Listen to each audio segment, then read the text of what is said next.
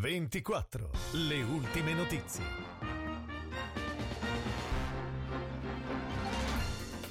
Buona giornata dalla redazione di VCO24 in studio Nadia Carminati, queste le notizie principali. Intervento molto complesso del soccorso alpino e speleologico piemontesi Valle Antrona ieri per un alpinista precipitato dalla parete del Mittelruck restando appeso alla corda. Il compagno di scalata ha chiamato i soccorsi e lo ha raggiunto per metterlo in sicurezza. Sul posto lì di soccorso con il Verricelli in una calata in corda doppia i soccorritori hanno raggiunto l'uomo che è stato poi ricoverato in codice rosso.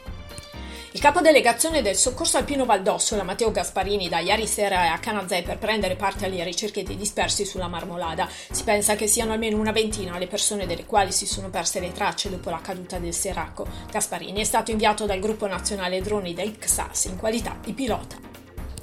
In Val Grande sono ripartite le operazioni di ricerca di un escursionista tedesco del quale non si hanno notizie da ieri. L'uomo che dovrebbe trovarsi nella zona di Bocchetta di Campo nella serata aveva appuntamento con una connazionale alla stazione di Fondotoce ma non è mai arrivato. Da qui l'allarme e le ricerche che coinvolgono Soccorso Alpino, Guardia di Finanza, Carabinieri Forestali del Parco Nazionale.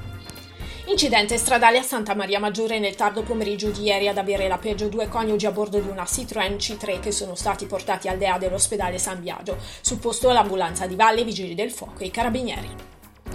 Stasera alle 20.45 a Palazzo Flaim il sindaco di Verbania Silvia Marchionini ha convocato una riunione aperta sul tema della sanità. Non ci sarà nessuno della regione così come non ci saranno gli esponenti del gruppo di opposizione Verbania Futura che protendono per il mantenimento dei due ospedali, ipotesi bocciata venerdì dalla maggioranza dei sindaci dell'ASLA VCO. È ripartito a Canero Riviera il servizio di assistenza bagnanti garantito dai giovaniti di Verbania. Sono anni che il Sogit mette a disposizione di assistenti bagnanti con mezzi nautici e unità cinofile per sorvegliare il lido.